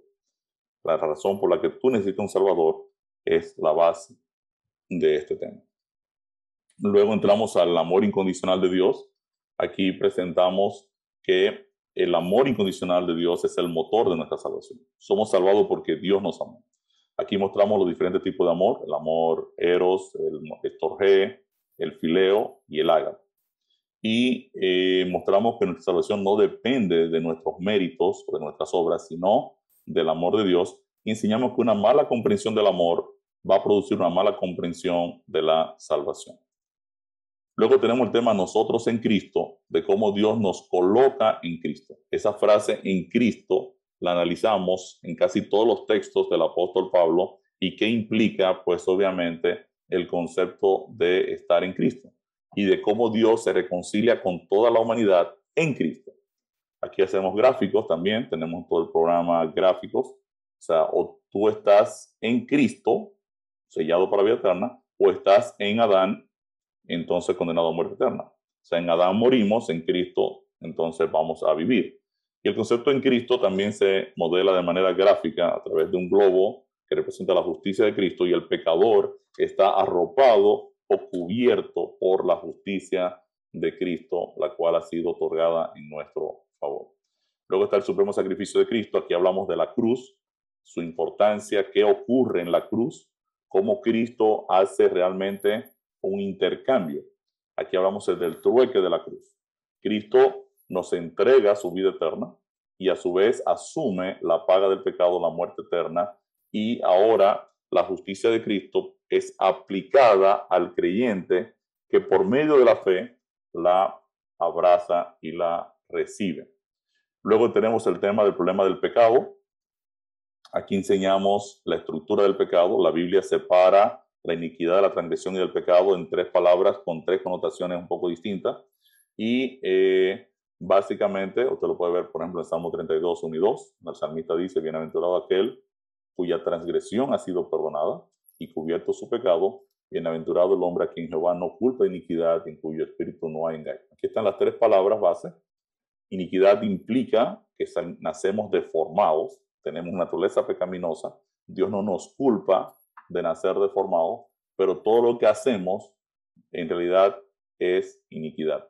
No, no se ajusta a la ley de Dios y nosotros en esa condición no podemos tampoco eh, guardar los mandamientos de Dios. Luego está el concepto de la transgresión, que es un poco distinto. La transgresión es el pecado voluntario. O sea, yo conozco la ley de Dios y ahora actúo voluntariamente en contra de la ley de Dios y esto está implicado en el hecho de que el pecado aún me gobierna y me esclaviza. Y finalmente el pecado, que significa realmente errar el blanco, me culpa y me condena a muerte. Entonces estas son las tres realidades que afectan a cada ser humano del planeta. El pecado está presente en nosotros, tiene poder sobre nosotros y nos penaliza o nos condena a muerte eterna. Entonces el Evangelio va a ser la respuesta de Dios a esos tres ataques del pecado. El Evangelio debe ser capaz de resolver el hecho de que estoy condenado a muerte eterna, de que el pecado me gobierna, me esclaviza y, tiene un señorío en mi vida y que el pecado finalmente está presente en nosotros. El siguiente tema es el tema de la ley de Dios. Aquí pues eh, enseñamos que la ley de Dios, eh, más que declaraciones, son principios. Eh, vemos las dos funciones de la ley de Dios, que son señalar el pecado y guiarnos a Cristo. Vemos que la ley de Dios también es una réplica de su carácter y que Dios no ha dado su ley al hombre para que intente obedecerla por su propio esfuerzo. Hablamos del principio de la fidelidad en el, mandamiento número uno, el principio del amor en el mandamiento dos, el principio del testimonio. O sea, cuando yo como cristiano engaño a una persona, yo estoy en nombre de Dios actuando y estoy afectando a ese amigo o a esa persona eh, basado en el hecho de que él dice, bueno, Ricardo es cristiano, no me va a engañar. Entonces yo estoy tomando el nombre de Dios en vano. Tocamos el tema del sábado, el principio de la adoración, eh, el principio del respeto, mandamiento de los padres, el principio de la vida, no matarás. Aquí también explicamos que cuando una persona decide no testificar, está matando y está matando eternamente. Obviamente, eh, matar no significa yo tomar un cuchillo solamente y clavarse a una persona. Eh, matar puede ser cuando yo no testifico de que hay vida eterna para un no creyente y que hay un plan de salvación cuando yo no testifico, pues yo estoy matando eternamente a esa persona. Entonces, cuando yo veo el mandamiento como principio, me puedo dar cuenta de que en realidad lidiar con la ley de Dios es mucho más complejo que sencillamente yo decir, ah, no, yo no he matado a nadie, sencillamente puedo estar matando muchas personas. Y hoy en día hay muchos ministerios que están trabajando eh, hacia adentro de la iglesia, más hacia la división de la iglesia, que hacia promover el Evangelio hacia afuera y eso también es necesario corregirlo. El no alterar el orden, no cometer adulterio, no adulterar los principios ya de, que Dios ha establecido, eh, no hurtar tiene que ver con la honestidad, promover la verdad y finalmente el contentamiento, la felicidad que está relacionada con el judicial. El siguiente tema tiene que ver con la, los dos ámbitos, el ámbito carnal, el ámbito espiritual el ámbito de la carne, el ámbito del espíritu. Y eh, aquí enseñamos que el hombre carnal pues no se ajusta a la ley de Dios ni tampoco puede, porque la ley de Dios pertenece al ámbito espiritual. El apóstol Pablo dice que sabemos que la ley de Dios es espiritual, mas yo soy carnal, bendito al pecado. Quiere decir que la ley de Dios pertenece al ámbito del espíritu y es la razón por la cual el hombre carnal no la puede discernir. También tenemos el tema 11, el nuevo nacimiento, que es a través del nuevo nacimiento que pasamos de ser carnales a ser espirituales. Luego tenemos el tema del bautismo, el bautismo en Cristo. Enseñamos que el bautismo es la respuesta natural luego que hemos creído la justificación. Mostramos que por medio del bautismo Dios une al pecador arrepentido con Cristo en su muerte y resurrección. Y enseñamos que en el bautismo somos crucificados con Cristo y resucitados con Él a una nueva vida. Luego tenemos el tema ahora de la cruz como nuestra justificación y es aquí donde el Evangelio contraataca ya por primera vez el problema del pecado a través de la justicia de Cristo, a través de su sacrificio en la cruz del Calvario, Dios resuelve el hecho de que el pecado me ha culpado y condenado a muerte. Quiere decir que la primera reacción del Evangelio es por medio de la justificación, la cruz de Cristo. Aquí insertamos un tema sobre la naturaleza de Cristo, que es un tema muy discutido hoy, cómo nació Cristo para ser nuestro sustituto, si nació como Adán antes de pecar, como Adán después de pecar o como el Adán regenerado. Obviamente Jesús no nació como Adán antes de pecar, porque él vino en semejanza de carne de pecado y obviamente no vino en este formato. Tampoco vino como Adán después de pecar, que es otra de las discusiones que se hizo en los tiempos de Question on Doctrines, eh, porque el hombre carnal no se ajusta a la ley de Dios ni tampoco puede y está gobernado por el ego. Quiere decir que lo que han mantenido o esta posición o esta posición en realidad están, eh, están eh, trabajando de manera incorrecta. Si vino como el hombre regenerado que lo guía el Espíritu de Dios, esta digamos que pudiera ser la opción más parecida. Pero la verdad es que Cristo tampoco vino como el hombre espiritual, porque el hombre espiritual, por más espiritual que sea, no tiene, no, no, no es Dios. O sea, Adán no es Dios ni antes de pecar, ni después de pecar, ni tampoco regenerado. Entonces, la, lo que enseñamos como iglesia es que Cristo tenía una naturaleza única. Él era el monogenés, él era el único en su clase. Y obviamente siempre fue guiado por el Espíritu de Dios. Toda esta explicación se da también en el tema 10. Luego entramos a hablar del Espíritu Santo. Aquí vemos sus atributos como Dios, como, como persona. También enseñamos que Él estuvo activo siempre en la creación, en el Antiguo Testamento, y es el elemento, es el agente activo de nuestra salvación.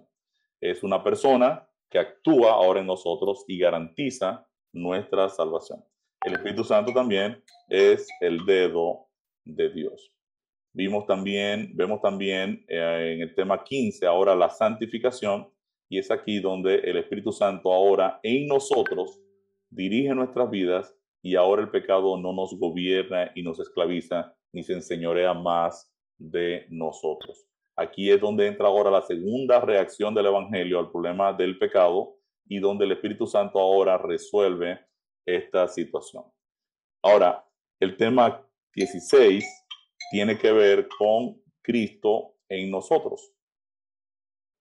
Cristo en nosotros. Habíamos visto el tema nosotros en Cristo, el tema 3, donde somos cubiertos por la justicia de Cristo.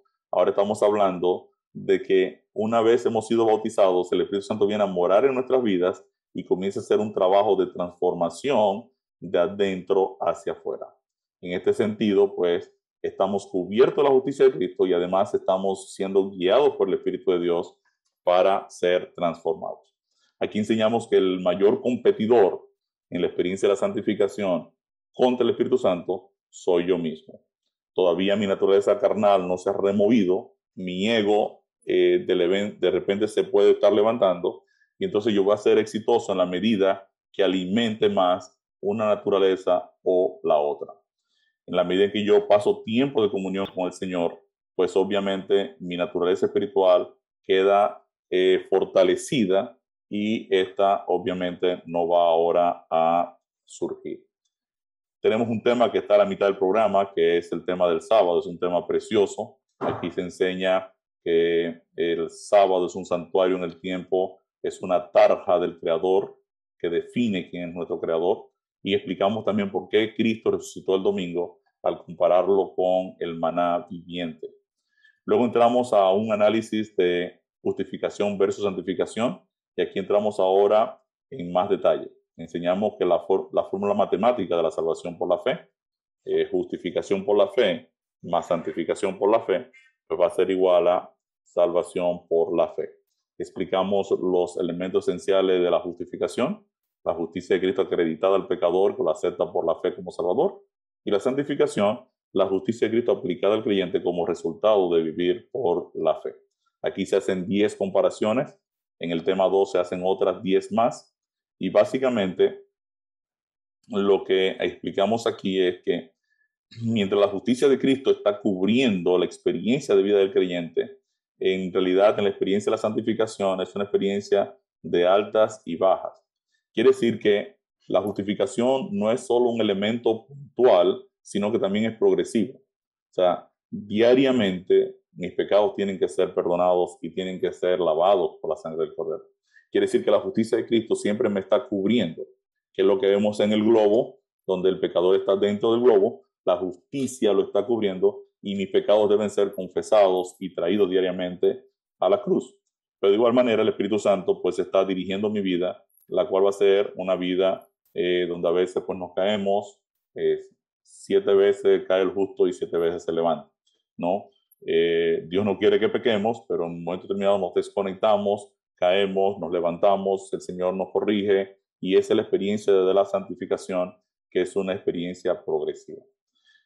Luego vemos el juicio de las obras, como presentamos aquí el juicio como la buena noticia de donde los salvados reciben el reino celestial.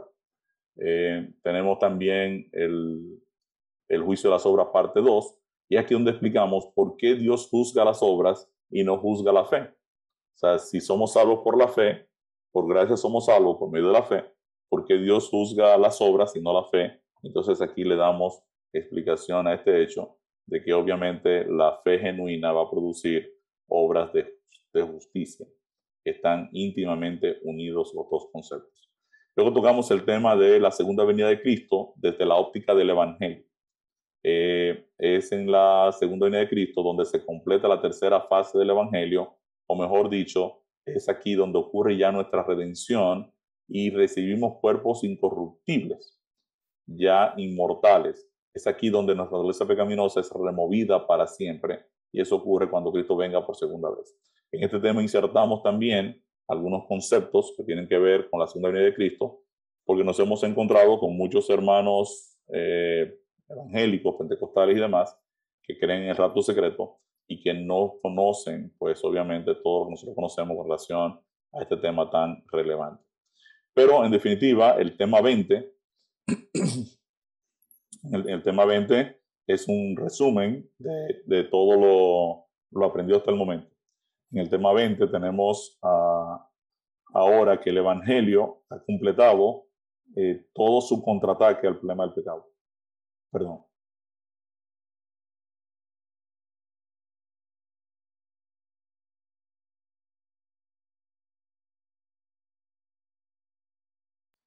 Perdón. Eh, a través de todo el programa hemos visto que el Evangelio me salvó de la culpa y la condena a través de la justificación de la cruz de Cristo. Cuando yo creí, acepté el Evangelio, participé ahora del nuevo nacimiento por medio del bautismo. Ahora, a través de la obra del Espíritu Santo, pues su santificación, el Evangelio me salva de que el pecado me gobierna y me esclavice. Y el Evangelio me salvará de la presencia del pecado en la segunda venida de Cristo. Nosotros como adventistas del séptimo día nos diferenciamos del resto del mundo evangélico porque nosotros creemos en tres fases de salvación. Un evangelio que me salvó, que me salva y que me salvará. Y a esto llamamos las tres fases de la salvación. Este, también aquí enseñamos que cada miembro de la deidad participa o es el protagonista de una de estas fases. El Hijo es el protagonista de la fase de eh, la justificación, el Espíritu Santo es el protagonista de la fase del bautismo y la santificación, y el Padre pues nos recibe en gloria para vivir eternamente ya con todos ellos. Luego entramos entonces a ver esa estructura de justificación, santificación y redención a través de diferentes historias bíblicas. En primer lugar tenemos la historia de la creación, donde vemos un paralelismo entre la tierra que estaba desordenada, vacía en oscuridad, y el hombre eh, sin Cristo que está con una vida desordenada, vacío de la presencia del Espíritu de Dios y sin la luz del Evangelio. Entonces, así como el proceso de la tierra Primero surge la luz, luego la tierra surge de las aguas, luego Dios llena la vida, la tierra de vida, y luego Dios crea su imagen y semejanza, y al final descansa su obra terminada. Esa misma secuencia ocurre ahora en el pecador, que estaba desordenado, vacío en oscuridad.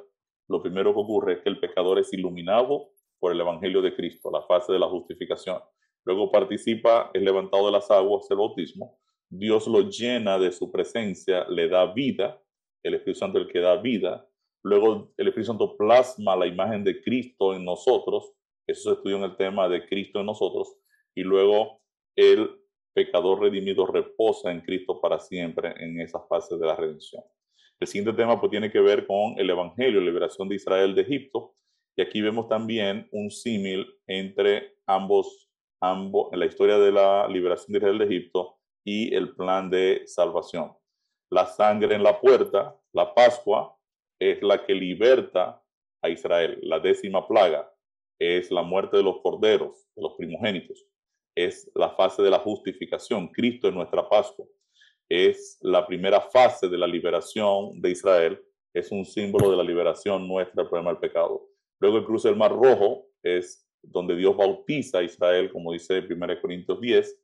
Y luego tenemos el desierto, el monte Sinaí, donde ya ahora Dios entrega su ley y el Espíritu Santo habita en medio del pueblo, guiando al pueblo en la etapa de la santificación. Finalmente, eh, en Canaán, la llegada a Canaán y la destrucción de los impíos es un símbolo ya de nuestra llegada a la Canaán celestial y la muerte también de los que rechazaron el Evangelio. Luego el tema 26 es un, es un tema hermoso sobre el santuario. Y en el santuario podemos ver también claramente la fase de la justificación, a través del altar o sacrificio la fase de el bautismo eh, expresado aquí en el lavacro y luego en el lugar santo la experiencia de la santificación. Somos llenos del aceite del Espíritu para testificar, para iluminar al mundo. Eh, mantenemos comunión con la palabra de Dios y mantenemos entonces una vida de oración. Esta experiencia vendría a ser la experiencia de la santificación y luego al final estaremos viviendo eternamente en completa armonía con la santa ley de Dios y el carácter de Dios, que es su misericordia y su justicia. Luego tenemos eh, un tema en Isaías 53, donde podemos ver toda la estructura del Evangelio y cómo el profeta Isaías profetizó acerca del siervo sufriente y todo el plan de salvación y cómo Dios iba a colocar nuestros pecados en el siervo sufriente. El tema eh, que sigue es el tema de el Sermón del Monte y el Evangelio. En este tema pues enseñamos también las diferentes fases de justificación, bautismo, santificación y redención. Adán cayó de un estado de armonía con el Señor, cayó y ahora empieza todos sus hijos, Adán y sus hijos, ahora a caminar por la estructura del sermón de la montaña. Primero reconocer nuestra pobreza espiritual, arrepentirnos, tener tristeza por el pecado, Luego vamos a bajarnos del ego, del pedestal del yo. Vamos a buscar con hambre y sed la justicia de Cristo. Y luego entonces Dios va a cambiar nuestro corazón, lavándonos con agua, como dice Ezequiel 36. Y eso va a provocar que estemos en paz con Dios, en armonía con santa ley en la etapa de la santificación. Y el mundo obviamente nos va a perseguir. Cuando el mundo vea a Cristo reflejado en nosotros, pues entonces va a empezar ahora a perseguirnos y finalmente llegaremos a la etapa de la redención. El, último tema, que es el tema del manual, es llamado a administrar el Evangelio. Y aquí pues enseñamos que si el graduado era originalmente incrédulo, invitarlo a entregar su vida al Señor. Si el graduado era originalmente de otra confesión cristiana, hacerle notar que si su iglesia no está enseñando este Evangelio, este podría estar financiando el error, trabajando así para el enemigo de Dios. Y animar luego a cada estudiante a formar grupos pequeños. Nosotros luego hicimos dos temas adicionales eh, es, esta es una síntesis de por qué es importante tener una correcta comprensión del Evangelio. Aquí enseñamos eh, los diferentes tipos de Evangelio que se enseñan tanto en la Iglesia Católica como las iglesias evangélicas, pentecostales, bautistas, incluso lo que se está enseñando también en nuestra iglesia. Y finalmente, eh, cuál es la estructura real de la dinámica de la salvación. Eh, hicimos también un tema adicional, que es un tema de motivación para eh, los hermanos. Se llama el sacerdocio de todos los creyentes. Y aquí lo que le estamos enseñando es que la testificación no es un trabajo exclusivo del pastor. De hecho, no es un trabajo del pastor, es un trabajo de toda la hermandad. Cada miembro de iglesia tiene que estar participando de un programa de discipulado y si usted no lo está haciendo, mi querido, yo quiero animarlo a hacerlo. no necesariamente utilizando el programa de nosotros, sino quiere usar, nosotros estamos con todo el amor del mundo dispuestos a apoyar a todos aquellos que quieran utilizar nuestro, nuestra metodología de trabajo, pero eh, la palabra de Dios eh, nos llama, nos compromete a compartir el Evangelio a través del discipulado. A través de todo este programa, nosotros hemos estado eh, este, evaluando el nivel de, de efectividad del programa y en verdad, eh, alrededor del 20 al 25% de las personas que están estudiando con nosotros el plan de salvación, pues están aceptando al Señor, están entendiendo la, la relevancia del Evangelio, la importancia en sus vidas y se están animando también a eh, liderar y le estamos dando todo el apoyo para que también inicie.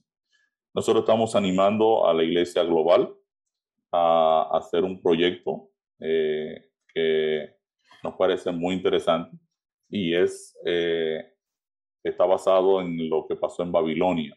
En Babilonia, el, rey Nabucodonosor, cuando se llevó a Daniel y a sus tres amigos, eh, se llevó eh, 10.000 jóvenes, 10.000 personas.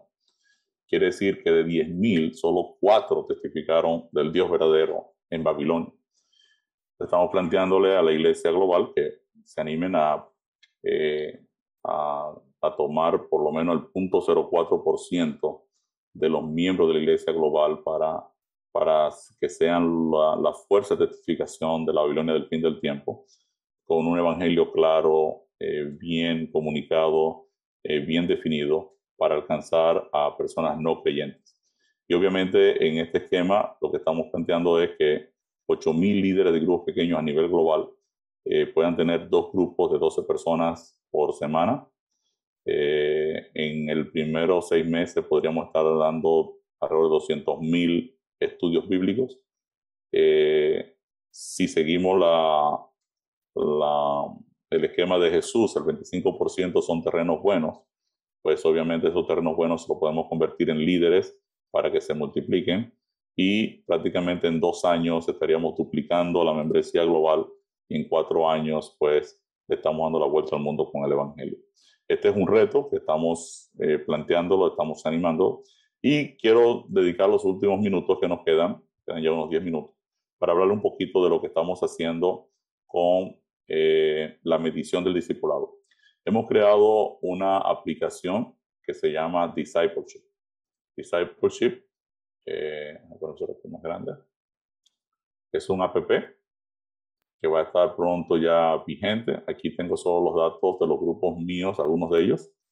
Eh, la idea es que cada líder pueda llevar aquí su estructura de testificación y pueda ver, pueda insertar los miembros de sus grupos. Si la persona tomó la decisión de bautizarse, si ya era un miembro de iglesia, eh, aquí yo tengo 145 personas eh, que han participado con, con nosotros eh, si es visitante, si es miembro de iglesia, si la persona tiene, está interesada pero tiene algún inconveniente que necesita arreglar.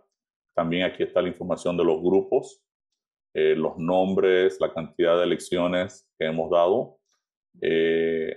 yo puedo entrar a cada grupo o aquí puedo crear un grupo nuevo y, y entonces aquí me pide la información del grupo, la descripción, si va a ser una reunión ya planificada, qué guía de estudio vamos a estar utilizando, el plan de Dios, la fe de Jesús y demás, si el grupo es presencial, vía Zoom, por Google Meet. Entonces aquí voy agregando los miembros que ya lo inserté del otro lado. Y entonces aquí ponemos la fecha de inicio y los días de reunión que vamos a tener en ese grupo. De esta manera, cada líder puede darle seguimiento al proceso de testificación y aquí entonces puede darse eh, se me borró el.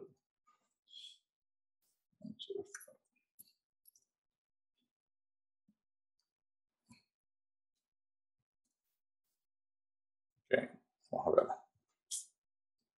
Eh, como todavía estamos con el proceso ahora mismo de, de programación, pues él se desubica de vez en cuando. A ver si tengo aquí. El gráfico se completa. Bueno, básicamente los gráficos lo que deben estarme dando es los miembros de los grupos, los bautizados. Aquí yo puedo generar el gráfico ya sea trimestral eh, o ya sea también eh, mensual o anual. Aquí está este.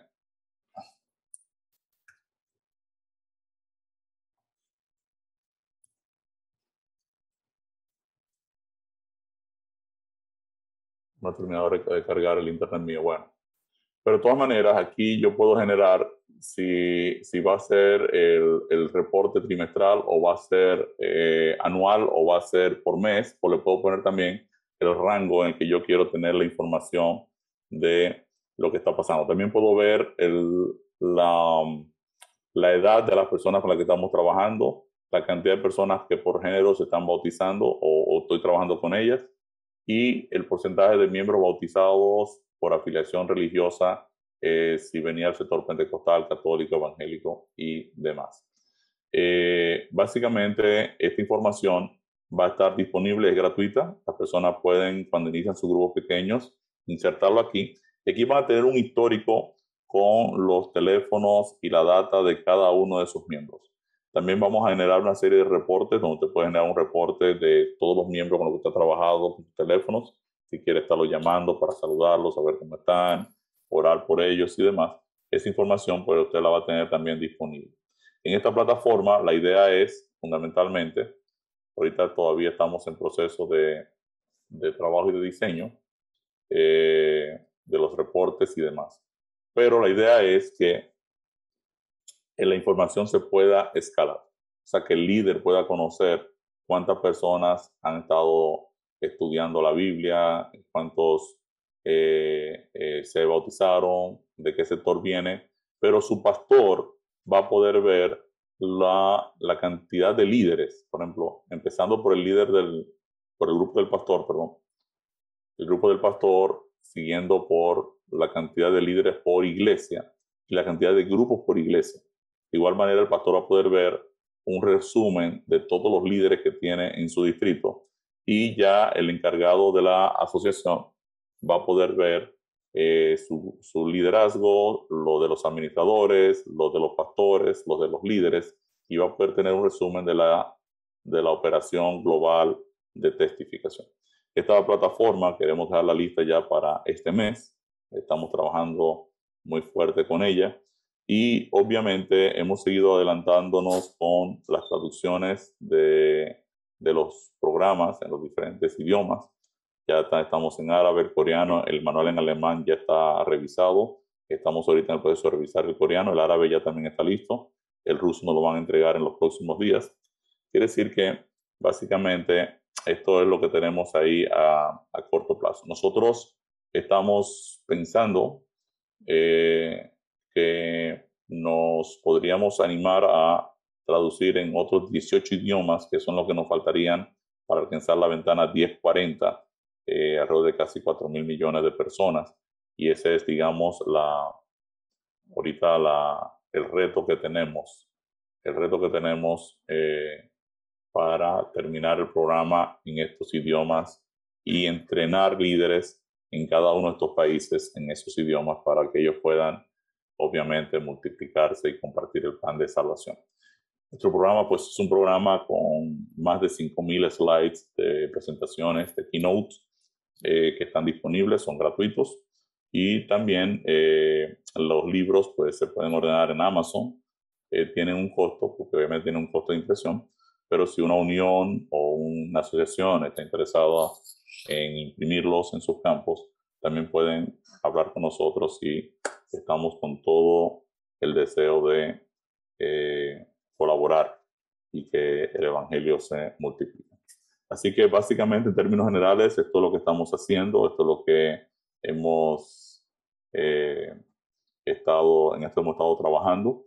Eh, tenemos obviamente una agenda un poquito intensa con, con, todos los frentes que tenemos abiertos, sobre todo en los diferentes idiomas, en la parte tecnológica por igual, pero de igual manera eh, tenemos un gran equipo de líderes que son también miembros de nuestra iglesia, que tienen también sus grupos pequeños, se están multiplicando, nos dan su testimonio y, están disponibles también para eh, ayudar en todo el proceso de entrenamiento y de crecimiento de la testificación.